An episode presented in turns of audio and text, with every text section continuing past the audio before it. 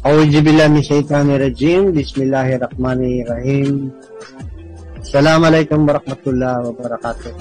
Magandang araw, gabi, tanghali, umaga. Nako, eto na naman po tayo. Tayo po ay uh, uh, pumapailang lang na naman sa ere. Uh, ito po mga pangyayaring nagaganap dito sa ating bayan sa Pilipinas. Eh, atin po monitor at uh, importante po na makapag-share kami sa inyo, yung mga kababayan natin, mga OFW na nakikinig dyan, yung ating mga volunteer na nakikinig dyan.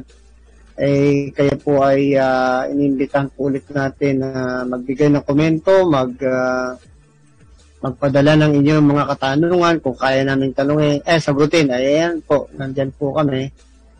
Uh, ngayon po ang ating makakapiling ay si uh, uh, Chief Robert Moises. Siya po isang uh, retired but not tired uh, fire inspector.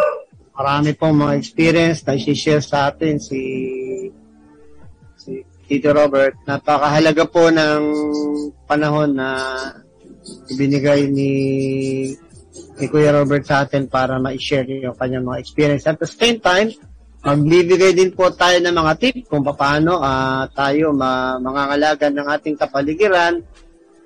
Ukol naman sa pag-iingat sa sunog. So, ingatan po natin na uh, magkaroon tayo ng hindi kanais nais na pangyari lalo na kung ang ating pag-uusapan ay yung pagkakaroon ng sunog ngayon pong mga panahon nito ay may bagamat meron pong mga bagyong parating ay meron pong uh, mga inire-report na mga nasusunugan pa rin. So, importante po na i-concentrate po natin ang ating sarili sa pag-iingat, ilayo sa mga panganib ang ating mga kasama sa bahay, lalo na yung mga yung mga ano, yung mga ating mga maliliit, mga chikiting.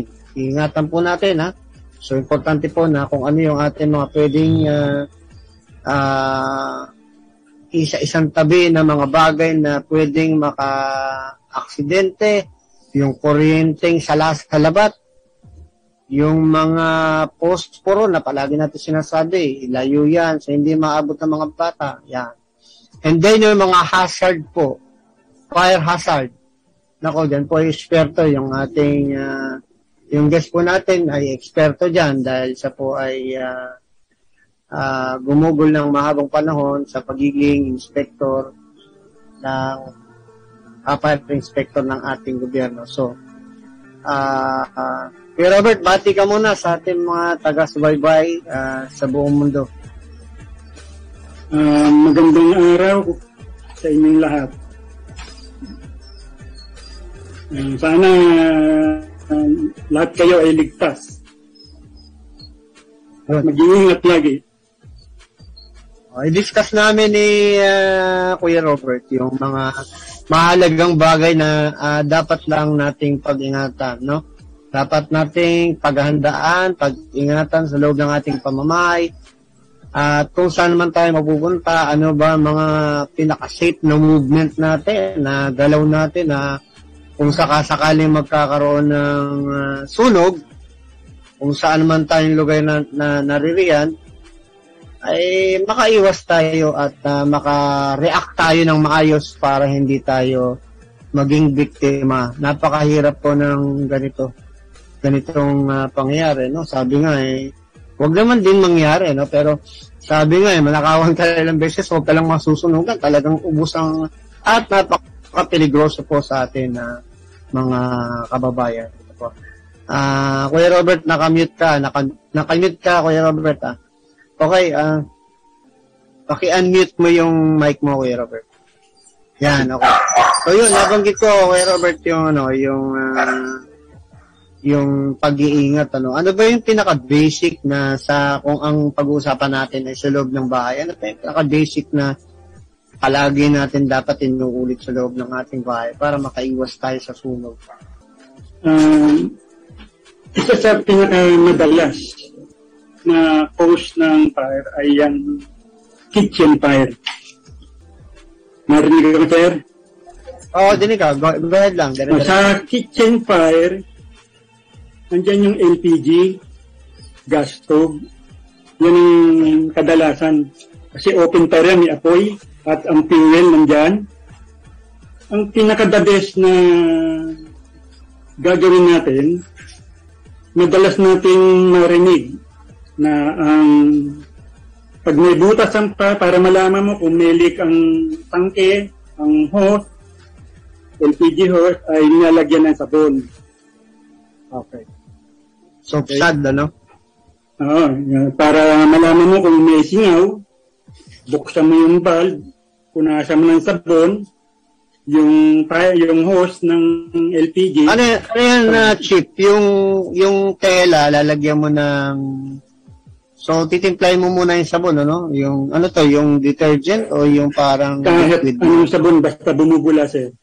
Okay, basta yung bum- mabulang Kahit mabulang sabon. dishwashing, kahit na laundry soap. Mm. Oo, yun eh. Ilalagay mo sa tela, tapos yes sir, pupunasan kaya mo yung foam.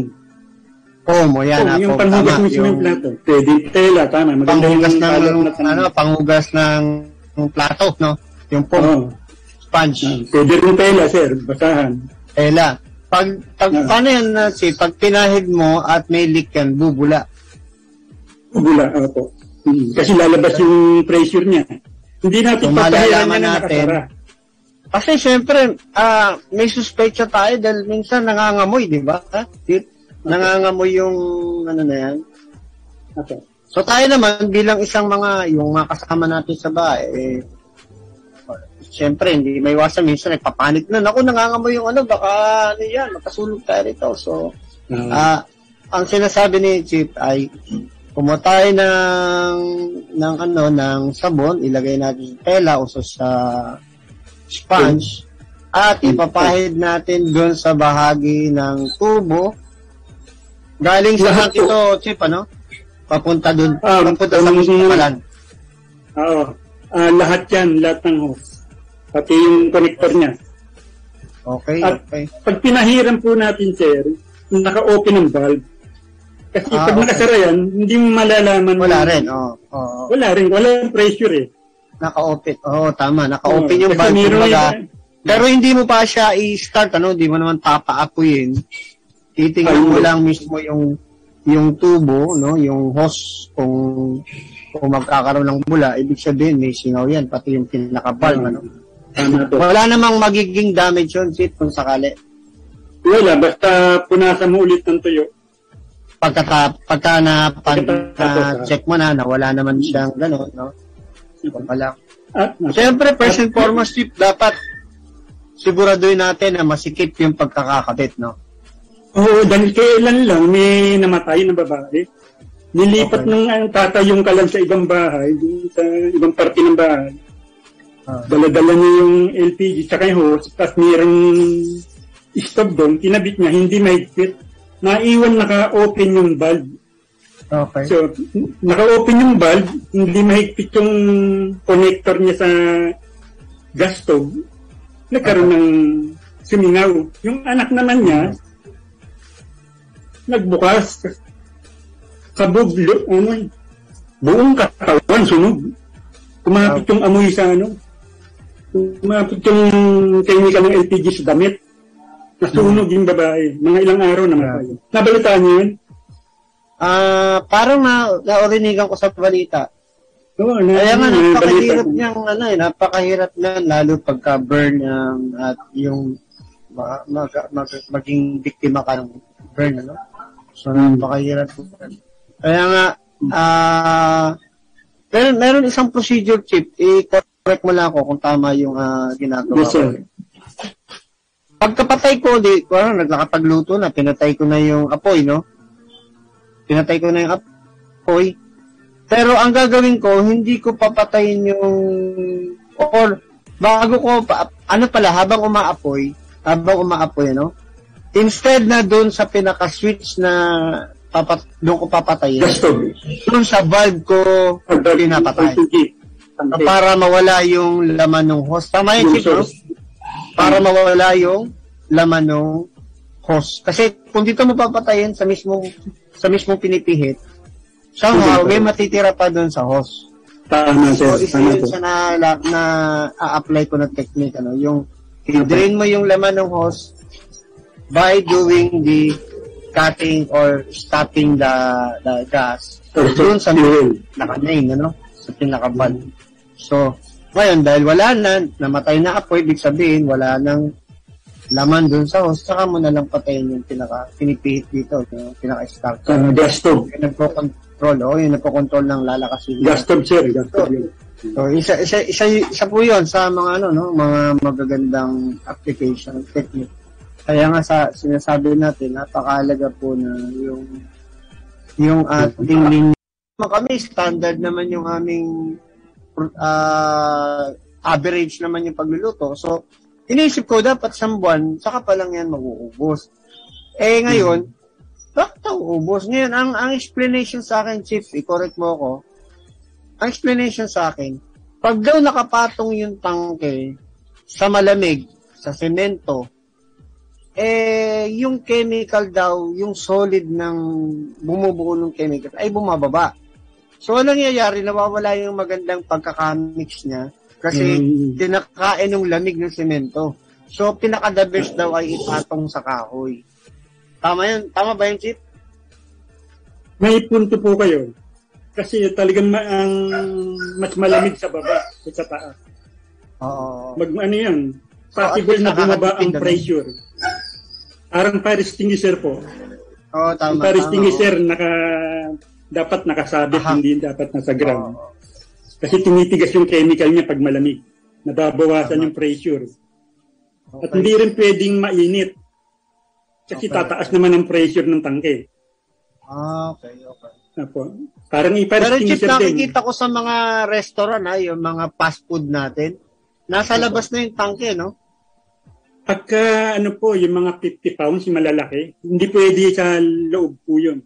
Hindi na-allowed Ah, sa fire code. So, nasa fire code natin yun na kailangan Oh. sa labas na ilagay. Na, pagka 50, 50 pounds.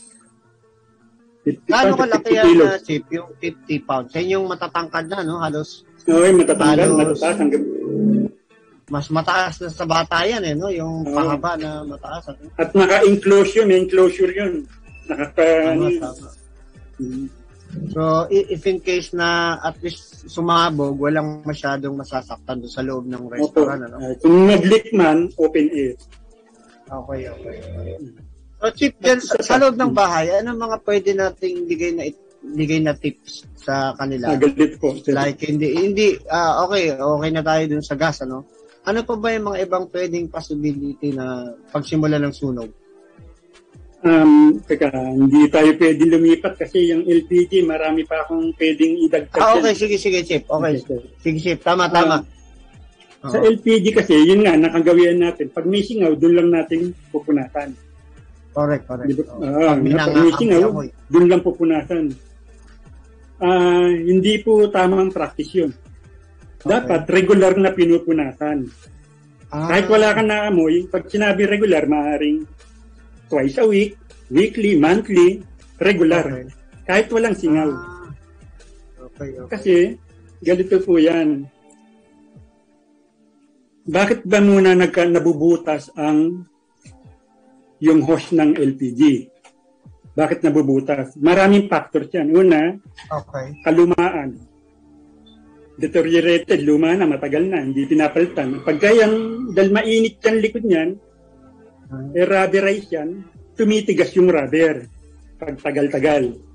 Uh, lumulutong. Doon isang dahilan yan. Pag malutong, magkakrak. Uh, isang dahilan ng leak yan. Pangalawa, pag nagluluto tayo, nagpiprito ng isda, manok, uh, babo, nagsisik, nag, uh, tayo, nag-gigisa, tumatalsik yung tumatalsik dyan na mga mantika, napupunta yan sa hose. Kaya kung titignan nyo ang hose ng LPG nyo ngayon, ng gigitata sa langis, nilab ang tawag dyan. Malangis. Sa gabi, pagtulog natin, yung mga bubuwit, dagang maliliit, mga ipis, mga insekto sa bahay, paboritong paborito nila yung mga used oil na nakakapit sa hose ng tangke. Ano ang i-expect natin kung paborito nila yan? Ngangat-ngatin nila yan. So, isa yan sa pinagmumulan kung bakit nabutas. Ninat-ngat ng bubuwit ng daga. Kasi nandun yung langgit ng mga tumalpik ng mantika. Kaya sabi ko nga, kahit wala kayong naamoy, dapat regular na pinupunasan ang hose ng LPG para matanggal yung mga mantika o yung langib, yung mga talsik na mantika. Kasi, nangat-ngat yun ang dagayan. Paborito niya yan, yung katas na pinagprituhan ng use oil. Pinagprituhan ng isda, baboy, manok. So, isa yan sa mga pangunahing dahilan. Kaya, nabubutas kasi ninat-ngat ng insekto, ng daga, yung mga pest house, mga pesto sa bahay. Tignan niyo yung mga wiring natin mga electrical, wire na electrical, mga appliances natin. Minsan may mga ngat-ngat. Pwede rin yun, ano? Doon din na, Oh, sir. ano, yun din ang dahilan. Oo. May mga electrical natin wire na appliances. May mga ngat-ngat ka na. Experience nyo ba? Nakakita na kayo nun? Ninangat yung wire ng appliances natin. Sinasaksak. Bakit Ah. ninat-ngat? Hmm. Bakit ninat-ngat? Kasi kumakain tayo ng mga. Hindi Ah. tayo nagugas na maigi. Tapos humawak tayo ng mga wire ng appliances, sinaksak natin. Nandun yung ano yun, residue ng mga nasa kamay natin kumapit doon sa wire. Ah, sa gabi, ganun din ang gagawin ng mga bubuwit. Nangat nitin yung mga wire kasi naaamoy nila yung hinawakan mo yung wire ng sinaksak mo. Kaya nagka, nababalatan yung ano, mga wire ng appliance, appliances. So, bu- bukod dun sa yung parang na, na ano ko nga na-analyze ko ngayon ano na na-realize ko na yun palang mga tumatalsik dun isa sa dahilan kung, Yes. kung bakit yung mga insekto yung mga na, mga Bubuwit, daga mga taga maliliit. kasi syempre consider mayroong amoy ng pagkain niya saka yung mantika Ah, So yun, yun pala isa sa ano. Lalo na kung hi- marami kang ano doon, marami yung apat ba, apat na burner. ah, apat Sabihin, na banner. marami kang activity, di ba? Marami kang activity, marami kang niluluto, no, ganyan. Ah, And tatalsik dun sa pinakapaligid na kahit hindi Oo, siguro kasi- eh, di ba? sa paligid Kasi isda, ba, may tubig pa yan isda eh. Pag nilagay mo rin, gagano kagad yan eh. Tatalsik eh, oh, parang Tatalsik, may tubig-tubig pa eh. Mga, So, mga importante pala dito, Chip, yung maging masinop ka, malinis ka dun sa paligid. Especially Yung dyan skin, ano? Kasi ang unang ah unang maninira dyan, yung mga yung mga insekto, yung mga hayop na kumakain ng mga yung mga house pest, yung mga daga, niluluto, ano? So, same same as dun sa mga wire pala. So, mga kababayan nga, na, na, siguro na, na figure out nyo, na, isip nyo na itong mga, yung mga nagkakain ng chichirya dyan, di ba? Yung mga kumakain sa habang nanonood, tapos eh, mapupunta dun sa ano, matatals sa ating mga wire. So, sa, sa pag sa, sa kitchen ito tip, di ba? Yung pinag-uusapan natin sa kitchen eh. So ibig sabihin, ah bukod doon sa kitchen na yung ginagalawan natin sa kusina, kahit na yung palang ano natin, yung mga appliances, no? Like for example, yung ah ah, microwave oven, no? Yung mga rice cooker. Siyempre, may wire yan. So, pag natalsikan din yan ng mga pagkain, Pwede, pwede rin pwede. hangat natin yan ng daga, no? Pwede, So, yun, dininilis din yan. Ah, Lininisin tama din natin yung mga wiring ng ano, yung mga appliances. Yung mga cable niya. natin. Electrical wire. Pagka ba, si pagka yung ganyan ba, okay lang ba na isprayan niya ng mga mga sa insekto? Hindi ba nakaka... ang insecticide, Oh. Highly flammable yan. Huwag kayong mag spray na nakasindi yung kalan. Tama, tama. Flammable yan. Oo. Oh, kasi, oo, tama. May... But, pero, big sabihin, pagkalinis mo, magandang lagyan mo rin nun para walang pumupunta ng ipis, daga, no? Pero dapat okay. patay yung ano, patay, patay yung kalan. Patay. At hindi mainit. Kasi At hindi mainit. Yun, yun. Apoy, ano, flammable din. Apo. Pwede, pwede. Okay, so napakahalaga po yan, mga kababayan. Ano, importante po na ating uh, ipasok sa ating isipan na pwedeng maging uh, dahilan na kung bakit kung bakit nagkakaroon ng pagkasira yung ating mga gamit, yung mga appliances natin, especially yung sinasabi ni Chip na yung yung host natin ano sa ano natin sa kalan. So minangat-ngat yan ang dahilan may natapon diyang parte ng pagkain, mantika na habang nagluluto. So maraming salamat po. Batiin ko lang yung mga nakikinig, Chip, yung ating mga kasamahan sa Sarot Signal Group, sa sa NetPH, sa Search and Rescue Net Foundation, yung ating mga nakikinig sa mga kuya sa uh, Philippine Eagle uh, Crabs, si Kuya Owen Rupi nakikinig ngayon. At uh, sampu ng ating mga kasamahan dyan sa Sarop Signal Group, sa National Society for Search and Rescue, yung iba pa din mga kasama natin, mga volunteer fire. Maraming salamat po sa suporta. Nako, eh, nahagilap natin si Chip, kaya importante. And kung may katanungan kayo, magtanong na kayo. At kung hindi man natin masasagot kagad yan, eh, uh, meron po tayong panahon para mabigyan natin ng kaukulang uh, pag-uusap kung ano man yung inyong nasa isip. Or may mga share kayo na pwede nyo i-share sa amin. Ano, uh, importante po yung binabanggit na ni Chip kanina, yung mga pag-iingat po dyan sa ating kitchen. No, yan po yung pinaka, kumbaga pinaka-hazard yan, ano? Mataas ang risk dyan sa kitchen, ano? mm-hmm. ano? Uh, kasi uh, nandyan yung Siyempre, automatic yan, hmm. andyan na yung apoy. so, ang sunog po ay nag-uumpisa sa apoy. So, may mga karakteristik po yung yung uh, may factors po kung bakit nagkakaroon ng sunog at meron ding factors kung bakit nag-uumpisa ang apoy.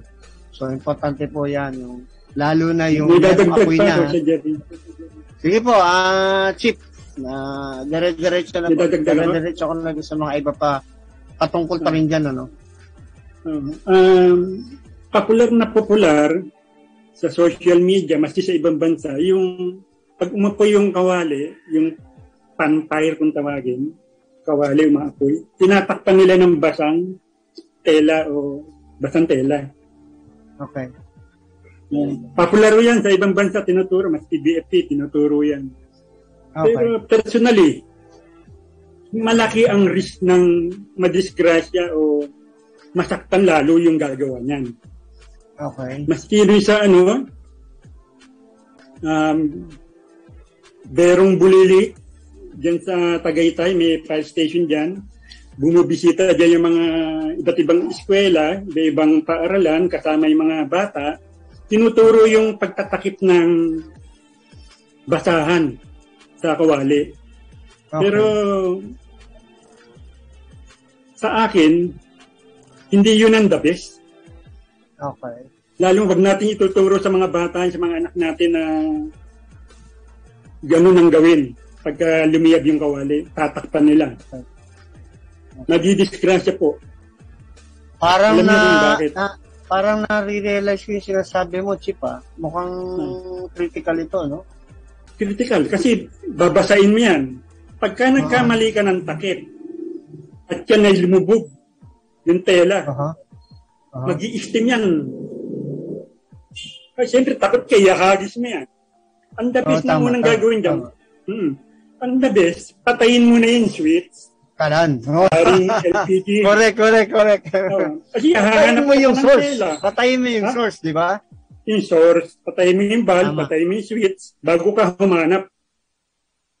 Kasi Very realistic. realistic. Hmm. Uh, kasi, siyempre, tama yung sinabi mo, uh, tinatarget natin yung apoy, direct tayo sa apoy. Pero di ba yung paggamit din ng fire extinguisher, ang sabi, wag mo itututok sa apoy. Itutok mo kung nasaan yung base ng apoy. Base of time. Mm. Oo, di ba? So, ganito rin Hmm. pala. Tama, tama din. Na-realize ko na nga ngayon na ito yung mga pang ano po natin to. Kailangan po nating ma ma-recall ito yung mga... Ah, ah, ang karamihan po naman sa Pilipino nakakaintindi. Pero, tama yung sabi ni Chief. May mga pamamaraan na pagka ating inanalyze maigi, mas may maganda pang technique na pwedeng gawin na kumbaga, pinaka-best practice na. So, yun, may mga bagay, may mga solusyon na okay siya, pero mas effective yung kung talagang na-experience mo na, eh, siyempre po, napakatagal ng serbisyong binigay sa ating gobyerno na ni Chief. Kaya mas marami po siya experience. Kaya nga po tayo nakikinig din sa mga taong marami experience. Kasi importante po ito na ma- maintindihan po natin yung mga pangyayari na ganyan na marami na pong nagdaan. Okay, Okay, tuloy siya. pakituloy mo nga yung ano, yung tungkol doon sa tela Ah, na sige, yun. sige. Ganito. Kasi babasain mo yan. Ang kawali, merong handle yan. Tama, sir. Ah, may handle yung kawali. Ang handle niyan, nasa harapan natin.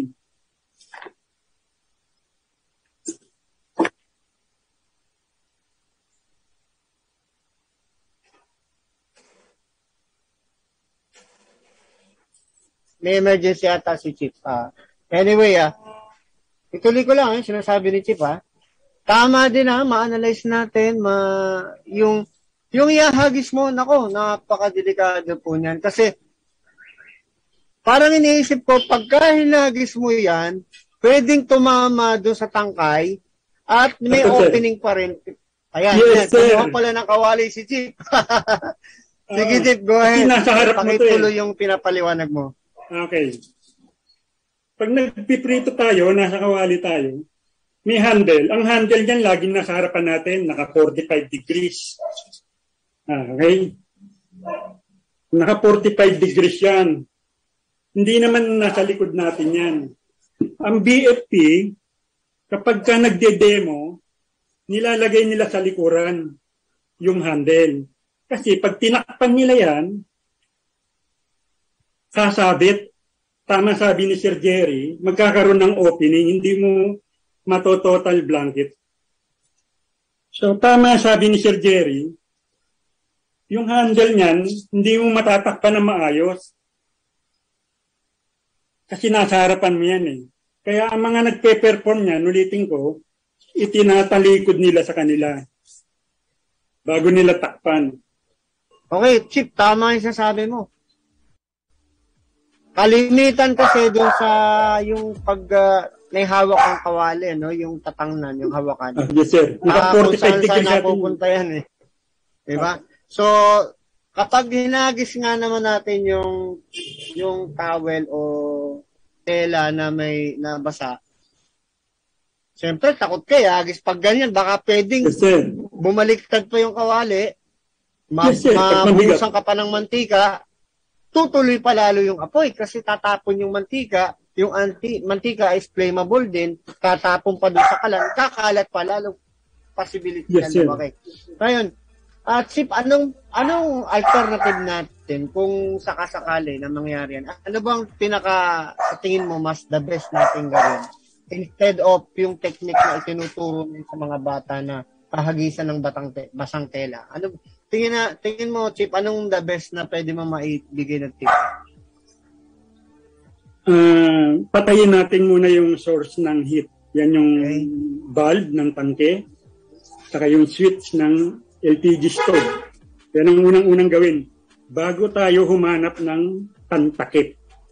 Kasi baka sa taranta natin, yun nung naka, nakabukas pa rin yung apoy niyan, so hanap-hanap tayo ng tela. Sa pagmamadali natin, maikli yung tela, manipis, so binasa natin, hindi natin napiga dahil natataranta tayo, yan ang mga disgrasya na abuti natin. Pwedeng lumubog yung telang basa dun sa mantika.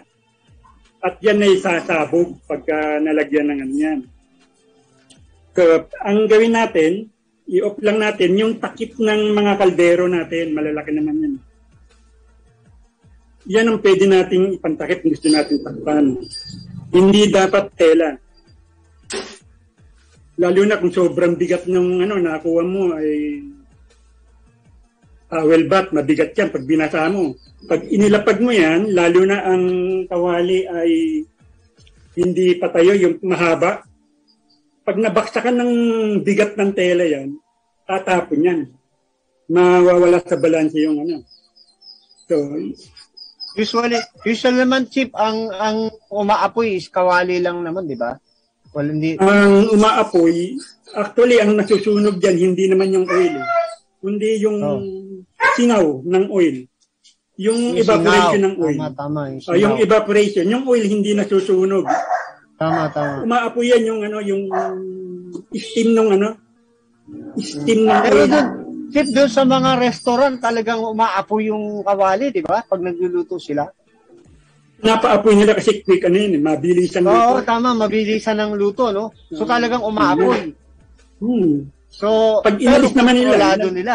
Kontrolado nila yung apoy. Kontrolado na. Kasi inaalis nila sa source ng heat. Halo-halo eh. Tama, tama, tama. O, nakikita ko nga yan eh. Umaapoy, pero kaya ang bilis nila magluto. Apo. At malalaman mo kung kailan ba siya amoy. May indicator ah, mala, kailan, may indicator ba para malaman mo kung kailan siya mag-aapoy ang oil.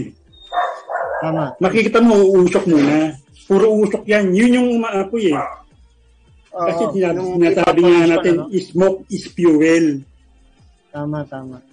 Ah, hindi mismo yung mantika. Kaya yan, nasa ibabaw lang yan eh. Yung ilalim, hindi man nag-aapoy yan. Mainit na mainit lang. Sisingaw lang yan yung steam. Yun ang flammable.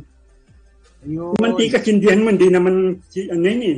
Hindi naman liliyab mantika, lublog mo yung posporo. Hindi So, liliyab malinaw yan. po yan, ha? Nako, napaka, napaka-importante po nitong detalye na to, no? So, lahat po na nakikinig, nako, i-observe po natin yan, no? So, kalimitan kasi minsan na ah chip yung nangyayari dyan, eh, sa totoo lang, eh, kapabayaan din, eh, no?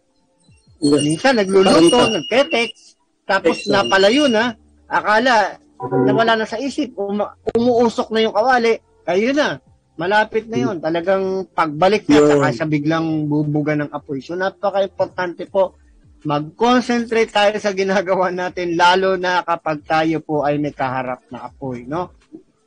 Sabi nga, At eh, yung- huwag tayo maglaro ng apoy. Hindi bubuhusan ng tubig. Alam naman ng mga kababayan natin yun. Ah, hindi bubuhusan ng tubig. Tama. Kasi lalo nga na yan. Pa- paano ba, Chip, matanong ko nga, ano ba talagang pamatay ng apoy, no? Kasi, iba-iba yung diskarte sa pagpatay ng apoy, di ba? Apo. So, ah, paki explica explica mo nga, pakipaliwanag mo nga, Ah, yes, ano sir. ba yung pinaka tamang procedure, tamang pamamaraan para patayin ang mga specific na apoy. Ah, una, alamin natin, sa fire kasi, may classification ng fire eh. Okay. Class A fire, Class B, Class C, Class D, Class K. Okay. Yan ang Yung sa classification kitchen muna, ah chip Sa yung sa kitchen. kitchen, ano bang klaseng type yan? Anong type yan? Para sa kaalaman ng Ah, K. mga nakikinig. A yan. A. Ah, Ang K, ibig sabihin? Ah, ganito yan. Ah, Umpisa natin sa ano. Ang cla- may classification kasi fire. Ang klasi, kinaklasify siya depende sa fuel niya na nasu- kung ano masusunog. Oh, Okay, class. A, ah, ah. Ah, ulitin ko ha. Ang fire may classification. A, B, C, D, K. Walang E. Lumukso sa K. A, B, C, Okay. D, K. Walang K. E, ha? Okay. Okay. Kinaklasify sila according sa fuel nila. Kung ano yung Okay. natutunog.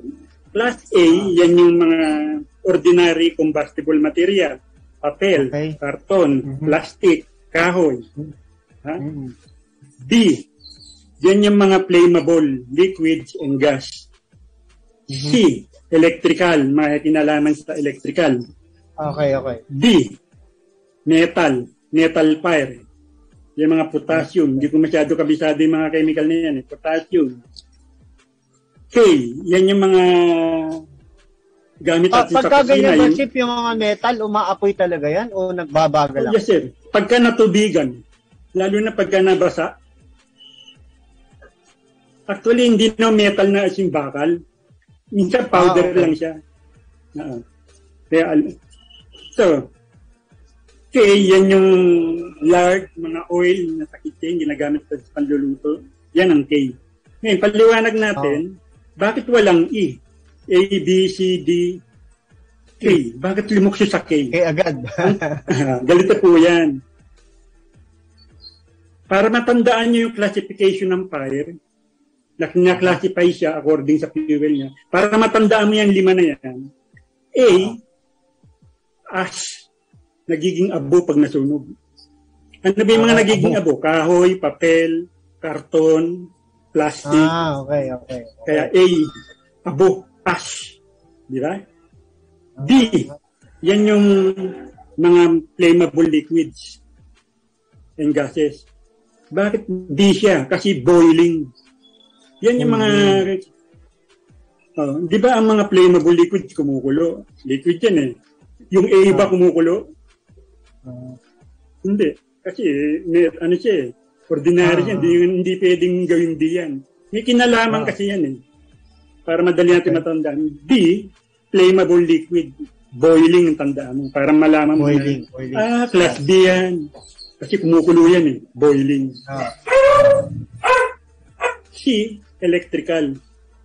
Paano electrical. natin matatandaan na ang C, class C ay electrical? Kasi current. Letter Current, current. Ah, madali natin maalala. D, metal. Siguro sabihin na lang natin sound ng metal. Ding-dong. Pag pinalo mo metal, Okay, oh. ding-dong. Ah, Yan, metallic fire. K, kaya walang E, ginawang K para madali matandaan. As in kitchen. Mga bagay na nasa kusina, kitchen o kaya kusina. Ano ba yan? Mga oil. Brother. magandang mga pamamaraan para matandaan ko, no? Oh, oh, yan. So, yung yung Abo. metal is ding-dong. Ding-dong, yung yung letter K. metal. Letter K. Kitchen. ah, chief. Ah, Kitchen. kitchen. Kitchen. Kaya hindi ginawang E yan eh, para mas madali. Mga bagay sa ah, ano ibig sabihin nun, chief? Bakit letter K? para na madali siya matandaan na may kinalaman sa kitchen. Okay. Ano ano Ah, yung mga flammable na yan? Ah, yan yung oil. Yung ginagamit sa kusina, Ah, oil. Pagluluto, Oil, oh. lard. Yung ginagamit sa mga lard, mantika rin yan na tumigas parang tebo.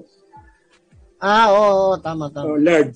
Yung ginagamit siya sa mga bakery, yung parang puting sebo. Oo, oo, tama. O, mamant- ah, oil din yun, mga natuyo. Yun ang ano nun. Yun ang K. Mga ga- sa kitchen matatagpuan. Ginagamit natin sa kitchen So, sa pagluluto. Abo, Margarine. abo, ah, boiling, current, rent, ah, din, ah, A, B, C, D. Ah. D is ding ano dong. D? Yeah. Ah, A, B, C, D. At saka yung K. K. Madali natin ma... Yung, yung ano, chip, yung kulay green na fire extinguisher. Ano bang ano, Ano yun? classification niya? HCF. Ah. maganda yun, kaya lang mahal. All types ng ano yun. Sa letter ano yun? Letter kitchen, ano? Ki- ki- so sa, Kitchen. parang sa letter C yun, na chip, yung sa current, ano? Ah, current. Tungkol sa electrical. Electrical fire. Ibig sabihin, pag electrical, sa aking pagkakaunawa, hindi pwedeng mabasa. Kaya yun ay parang ibang klase yung bumubuga. Ah, ah, tama. Hindi pwede mabasa. So kasi kunwari merong nasusunog na linya ng kuryente, hindi mo pwedeng buhusan ng tubig yan. Papatay muna yung ano, yung Source ulit. main switch ng bahay. switch or yung source pa rin. Oo, source pa rin. Tapos yung ang gagamitin mo diyan, hindi mo pasisiritin. Ano ano ba yung chip? Yung bang chemical yon ano? Chemical yung binubuga. Fire extinguisher ba? Pang ano, pang electrical. Ah, pang electrical eh. Kaya yung mga fire extinguisher natin, may mga nakalagay dyan na ABC. Makikita Okay. mo yung fire extinguisher. Oh, malalaman mo kayo kung saan pwede siya gamitin. Pag Okay. ADC, Yung- Oo. ah, So, yung ABC, pwede rin para sa kuryente yun. Pwede. Powder yan. Yung, yung ano, yung letter D, anong itsura ng fire extinguisher pag letter D? Ah, ano yan, yung sinasabi niyo kulay green? Ah, yung green ang letter D. HCFC, oh. HCFC. 1, 2, Yung 3, letter K, anong kulay ng fire extinguisher? O anong klaseng fire extinguisher sa kitchen? Okay. Pwede rin yung ano, all around yung ano eh, yung kulay green. Ah, yung HCFC green, 1, 2, 3. Oo. All around yan. Oo. Kaya pala Yung medyo pula, mahal yung green. no? Sa mga mahal, kotse mahal. yan. Sa kotse, color, green ang gamit, no? Pwede. Oo. Sa kotse, ano yan, ABC. ABC rin. Tat nga, oh. Mhm. Mga maliliit Oh, yun, na ah. lang. So, sam, ah, sa summary natin yung napakalaga po nito ha, yung sinasabi ni Chip kanina, yung A is ah, para madaling tandaan, yung abo. Pag letter B, boiling. Pag letter C, ah, current or kuryente. Pag letter D is tunog ng metal, ding-dong. At pag Mhm. letter K ay teacher. Napakalaga po nam. Ah, at in-anticipate natin na maraming mga nakapag-review ngayon na na ah, nalaman nila kung ano yung kahalagahan yung mga marking sa ating mga fire extinguisher ano. Saka yung classification po ng ng mga apoy. So, nire-recommend mo chip na yung ano, yung tela na dinedemo, wag nating gawin 'yun, no? Wag Oh, wag gawin natin. So, ah, Lalo na mga ang- bata. Oh, lalo na mga mga bata. bata. So, Kasi hindi ang abot, suggestion hindi mo, nila may... ang suggestion mo Ang is unang gagawin po, tumawag sila. Turuan sila na tumawag ng elder. Ang mga bata. Tama. Ayun ang ito. Wag turuan sila na patayin yun ng pamamagitan ng... Pwede natin ituro pagpihit ng valve Oh. ng kalan. Pero parang delikado rin yung tip. Baka malaki ng apoy, biglang pupuntahan niya yung ano. Ipihitin, di ba? Kailangan talaga tumawag ng elder. Elder, yung pinakadabos. Medyo nakakatakot yung ganyang pamamaraan. Kaya importante po na ah malinaw po yung ating ibibigay na guidelines sa ating mga kabataan. Ano? Importante po na una, mawala yung hazard ng fire. At pangalawa, kung sila makakita ng ganyan ay maintindihan nila yung first step na gagawin nila which is yung tumawag ng mga nakakatanda. So, ano pa, Chip, yung mga pwede nating ibigay na tips sa mga tagapakinig natin? Siguro kung ayaw pa rin mamatay, regardless na pinatay na natin yung mga switch, yung Okay. switch stove, LPG tank, valve, pinatay mo na. Hihina naman yan eh. Hihina yan. Okay. Unti-unti, no? Ah, ah, hihina yan kasi wala na siyang source, Source. ng heat. So, maintain na lang siya sa ganun. Huwag na tayong mataranta. Kung aabutin yung kisame ng ano, mababa yung second floor natin, pwede na natin yung buhatin, ilabas, na dahan-dahan. Ah, P- okay. Pwede na yun. Okay, lagay natin sa CR. Okay, CR naman tama. kasi, sa lapag sa sahig ng CR, kung siya mamamatay na yan, wala na siyang source. At saka may tubig na rin doon kung sakali. Ah, hindi, wag natin tutubigan. ah, hindi rin. Hindi rin tubig ka, ano? Ah, baka mabuhusan ng tubig. Bakit ba what I umaapoy? mean is, kung, kung ano, kung may apoy na dumidila, at least kahit pa paano, may tubig na, ano, Ah, na source. Ang papatay natin So, yung Na, nadamay. hindi mo natin ibuhos, meron pa rin siyang suporta na hindi Yes, nakatulad sir. na Tama. flammable ang nasa paligid. So, yun, ano, ibu pwedeng buhatin na. Kung kayang buhatin, wala nang masyadong apoy. Ah, yung init na lang, ano, baka, baka, pag pagbuhat, pagbuhat naman, nainitan, napaso naman, no? Okay. So, talagang, Mm, kung ang sahig naman natin ay simento, wala namang linoleum, pwede na lang dyan. Para hindi lang nang umabot ibaba. sa ibaba lang. Kasi ang, ang, ang sinasabi mo rito, Chip, maiwasan natin na lumawig pa yung Madama apoy. yung second floor. Kahit madama yung pinakakisame. Tama, tama.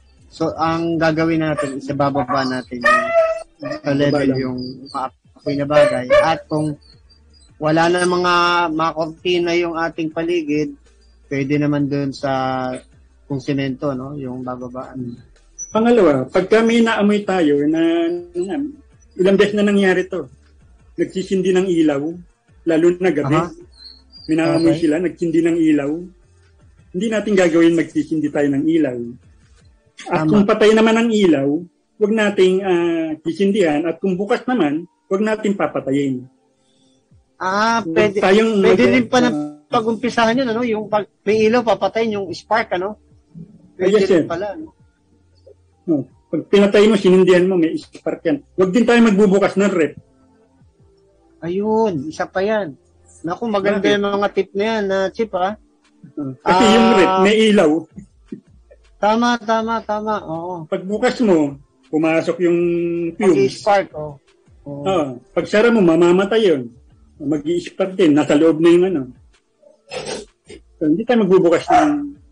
Pagbukas mo, sabog na.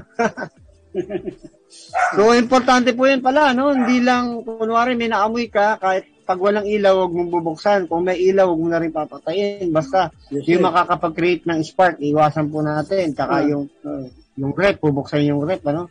Pero kung ano, chip, kung flashlight lang, meron din ano yan eh. meron din May ano, hit no? din yan eh. May hit din yan. Ah, hindi nila makita, may na, nangangamoy, biglang nagsindi pa ng posporo. Yun ang pinakamalupit. No? so, Saka yung yun ano, po, iwasan. Dapat po, presence of mind. Chip, ano? Presence of mind.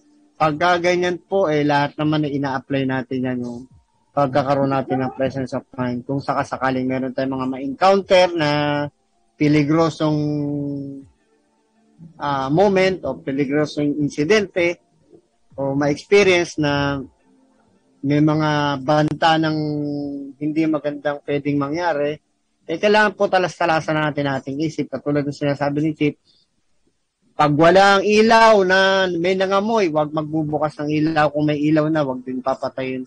Wag magbubukas ng rep, ano? At Magbukas saka- ng bintana at pinto. yan, parang i, i ano, hayaan natin Ventilate. makawala. Ventilate. Mag-ventilate tayo, no? magbubukas ng electric pan na para higupin pa lang ba? O, kasi ganun din, electric pa. Ganun din. Pag diniksan mo, may, may spark din. Tama Baka nga may naman, ventilate no? nila. Electric pan para lumabas. Mali. Nako. At yung ano, yung bintana na swing, di ba? Alam niyo yung swing na bintana? Ah. Swing, oh. Huwag Ah. tayo magmamadaling magbukas ng ganun kasi metal sa metal yan. Pwedeng pagmula Tama, ng tama. Pwede rin May mag-spark. hit yan. Wow. Kaya kailangan dahan-dahan. Napaka-critical po niyan, ano? Pakinggan natin maigi. Yung mga metal to metal na bibiglayin mo, nagpagmamadali mo, pwede rin pala yung mag maging Oh, source spark, yan eh. no? Uh, may hit. Basta importante, ma-ventilate na natin yung paligid, ano, Chip, para mawala yung makawala na yung mapalabas na yung ibang bahagi ng hangin na may kasamang fumes na flammable. So, Ah, Ito importante pa, po isa. Meron pa akong isa. Kung naranasan nyo na na may singaw yung LPG nyo, at mga two weeks mo nang ginagamit, ngayon may singaw, na detect Okay. mo, may singaw to. Anong gagawin mo? Kung may singaw, yung LPG mismo, yung tangke mismo, tatawag ka sa dealer. Ayun. Okay? Tatawag kang ka sa dealer, mga may- muna. Oo. Tatawag ka sa dealer, sabihin mo may singaw. Kung loko-loko yung dealer at magulang, mayayari ka sa deal. Paano ba yan?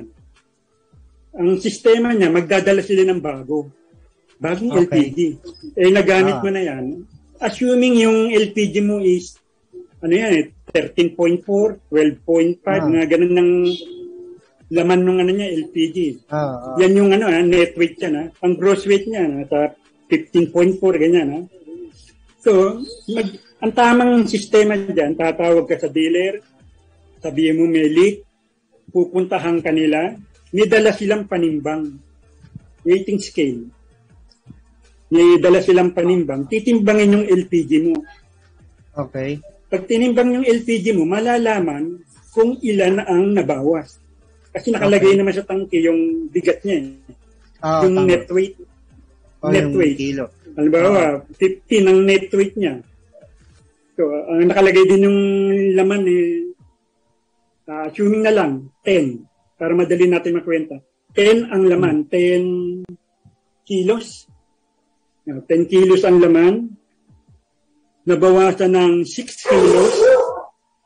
So, yung dealer, magdadala ng bagong tangking pamalit at magdadala ng weighting scale. Titimbangin okay. yung tangke mo. Nabawasan ng anim. Mm-hmm. Magkano ibabayad mo? Halimbawa, ang presyo niya is uh, 1,000.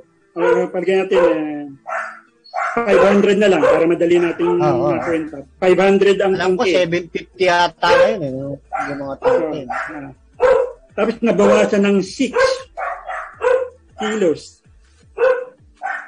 Magkano per kilo ang ano? Kung 500 ang bili mo sa bagong tangke, ang repeat tangke, nabawasan ng 6 kilos, magkano? Magkano ang ibabawas sa nabili mo? So, ang kumbaga mangyayari, magbabayad, magbabayad ka. Magbabayad ka. Ang babayaran mo lang, sir, yung... Yung kinain. Kinain para ibabalik sa'yo. Oo, oo. Ay, ah, ba, ang kinain, 6 na kilo. Eh, pumapatak na 50 pesos per kilo. Oo. So, 300 ang okay. nakonsumo mo. Papalitan ng bago yan eh. So, Tama. pabayaran mo lang siya ng 300. Kasi okay. yun lang nagamit mo. Uh, Papalitan ng bago. Okay. Yung ibang may-ari, matalino, ay hindi. Nagamit niya na yun eh. Bibili kayo ng bago. Malino. Uh, Kasi may laman pa naman eh, yan eh. Sa kanila galing yan eh. Uh, may laman pa naman yun. Ako, minsan, nagamit yung. Uh, minsan, Chip, yung ibinibigay sa akin na tangke is ah uh, hindi ganun kabago. Sabi ko, palitan mo ko ng bago kasi yung tangke ko maayos to eh. Huwag mo kong palitan ng lumang tangke. Kasi lumalabas dito, eh, maayos yung tangke ko, papalitan mo ko ng lumang tangke, eh, delikado. Parang lugi ako dyan. So, isa yun po, no? Maging meticuloso tayo dyan sa sa ganyan, yung pagpapalit. Dahil ang tangke po, pinapalit-palitan yan eh. So, kung maayos yung tangke na nakita mo, huwag kayo pumayag na yung tangke yung papalit eh, kalawangin, no? Kasi may danger din yan. Meron ding peligro kung ang ating tatanggaping pa, uh, kapalit na tangke hindi po maayos. Kasi, syempre, vulnerable yan kung ano man ang mangyari dyan dahil uh, luma na yung tangke no, na naipalit. So, importante po na meticuloso tayo sa pagpapalit uh, kumuha sila sa dealer na authorized talaga.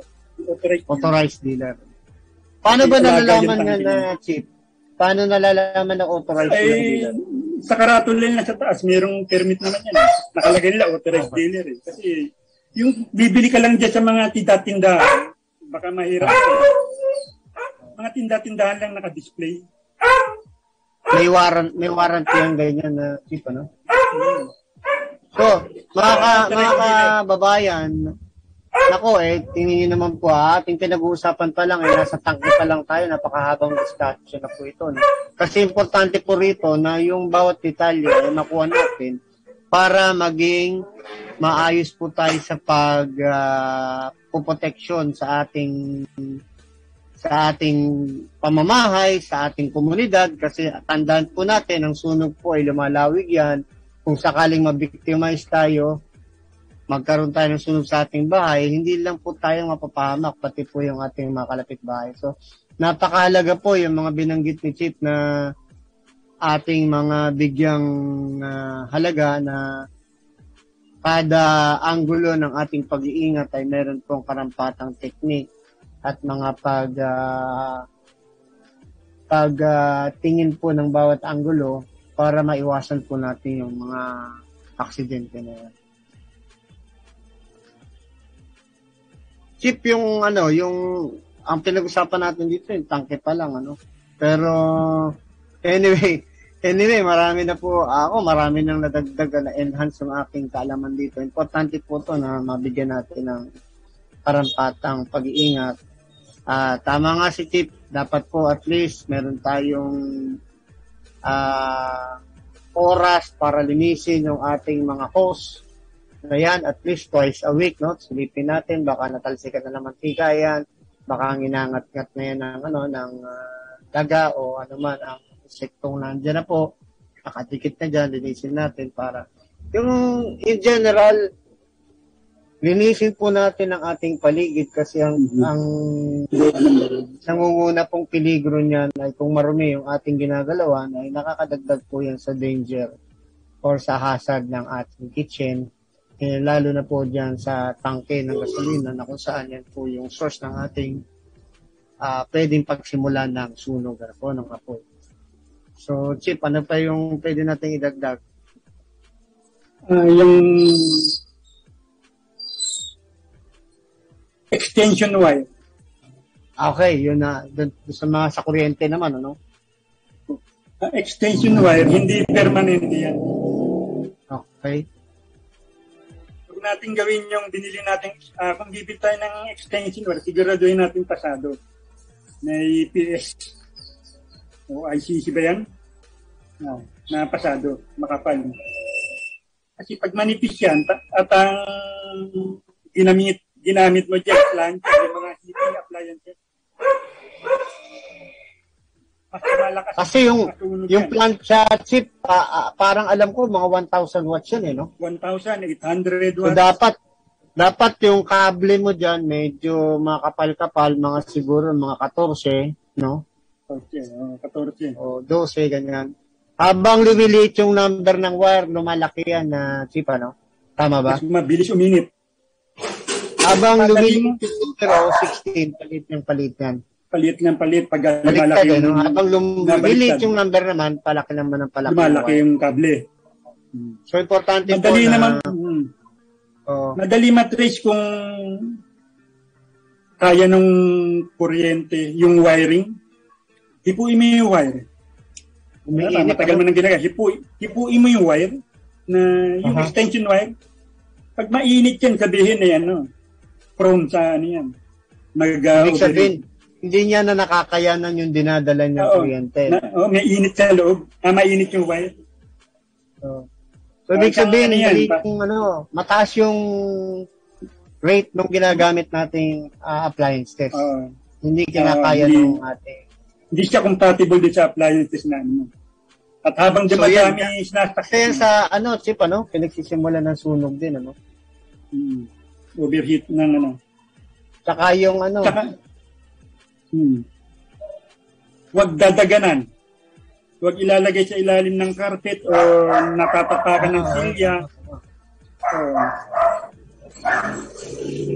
Kasi dumadali yung kuryente. Pagka yan naipit, iinit yung wire. Okay, okay. Pag, na, uh, pag nainitan, ah, pag uh, napisa yung wiring niya. Saka yung ano, chip, yung ano, yung uh, tawag dito yung wire na nilalagyan ng maraming nakasoksok, ano? Ta octopus ang tawag ba ron? Octopus. So, iiwasan natin yan, ano? Yung yung paggamit ng maraming uh, adapter na pwedeng suksukan pa ng mas marami pang uh, devices, no? Saka yung kalimitan niyan, Chip, yung mga nagcha-charge ng cellphone. Ano sila? Cellphone, mabababa lang naman. Okay lang yung cellphone, pero hanggat maiwasan, iwasan natin. Halo, mabababa lang wattage yan. Oh. Ang mahirap dyan, saksakan mo ng rice cooker, tapos mamamalansya ka.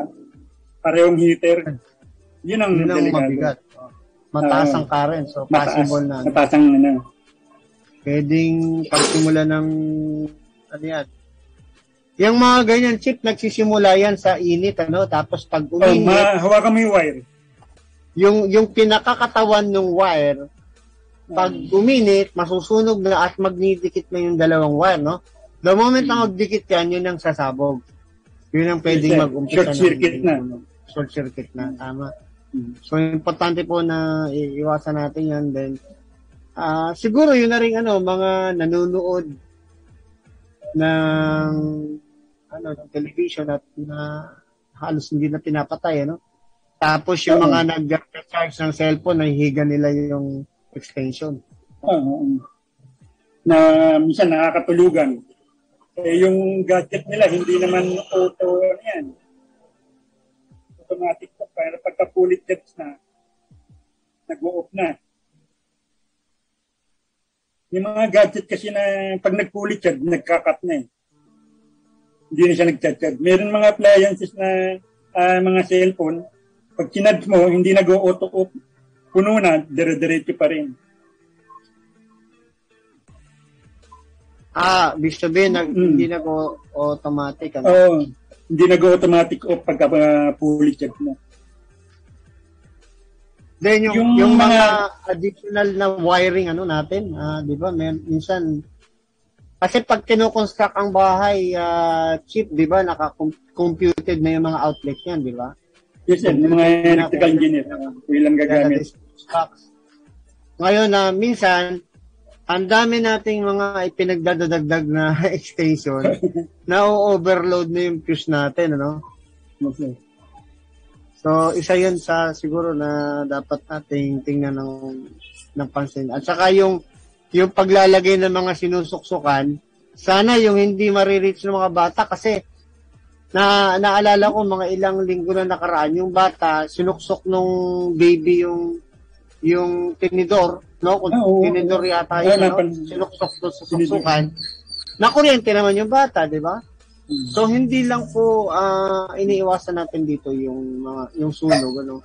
Pero yung mga aksidente na pwedeng ikamatay ng mga walang malay natin kasama sa bahay, bata. So importante po na mailagay sa tamang posisyon yung ating mga extension saka yung yung yung ano yung kalan na uh, chip dapat hindi rin reachable ng mga bata yung mga ano yan, ano, mga paglalaroan nila yung mga usually naman pagkakalan may mga automatic ano, hindi na kailangan ng phosphor or lighter. Hindi. Um, Pero kung napaglalaroan yan tapos hindi natin napatay yung tangke, sa paglalaro ng bata, matutuwa sa apoy ay napaka-peligroso. So, importante ma palagi po bago, bago iwanan ng kitchen ano uh, papatayin na no chip yung mga dapat patayin doon yung yung bulb no patayin na agad. Para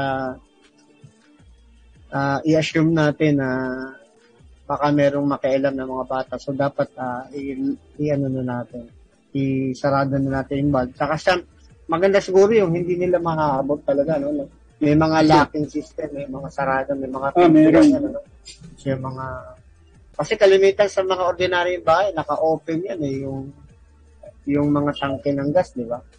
Maganda sana naka-enclose. Naka-enclose mo. So, wala bang mga... peligro yun pagka naka, nasa loob ng isang cabinet yung ano? Yung uh, hindi nga dapat naka-enclose yung LPG. Dapat ventilated din.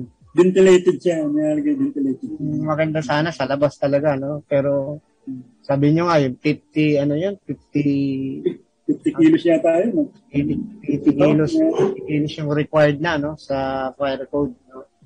Ano-ano pa, Chip, yung pwede nating i-share tungkol sa sa fire code na dapat ma- maintindihan ng mga magulang nating naka, nakikinig ngayon?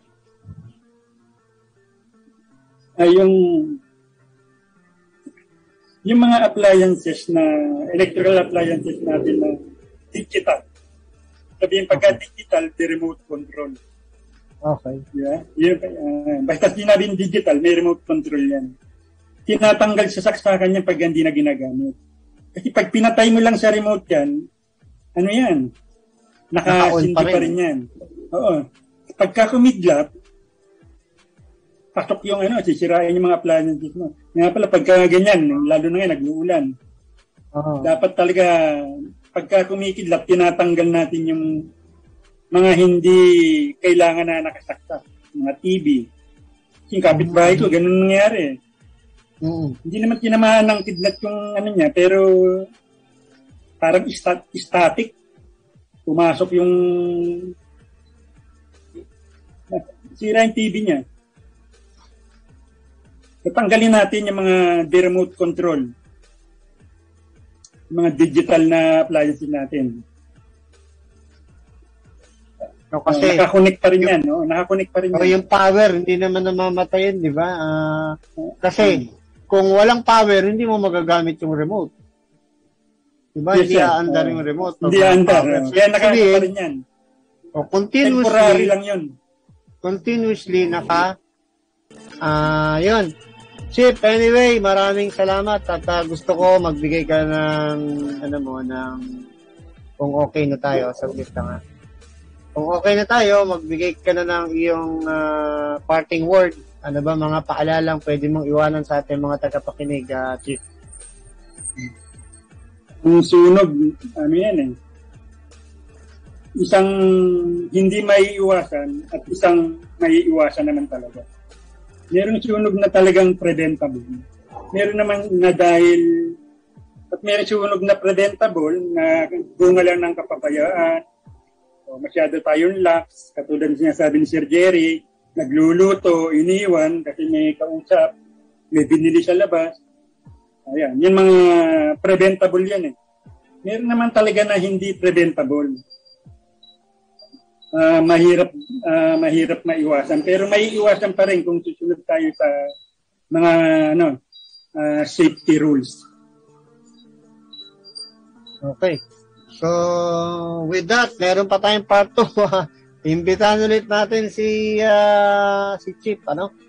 At ah, marami pa tayong tatalakayin tungkol sa fire prevention. Napakahalaga po nito dahil ito po ay isa sa mga iniiwasan natin mangyari sa ating pamilya. Masakit pong mawalan ng bahay at masakit pong may maaksidente sa aksidente ng sunog. So Chief, maraming salamat sa pagpapaunlak sa ating programa. At ah, marami pa tayong susunod na mga activity Chief at uh, tabayan na namin yung mga iba mo pang share na mga na mga halagang bagay at ah, na pinanggalingan yan. Eh, alam naman namin na patagal ka sa serbisyo at nabigyan mo ng kaukulang mga importanteng uh, pag-sharing yung mga na-experience mo sa iyong pinagdaan ng profesyon.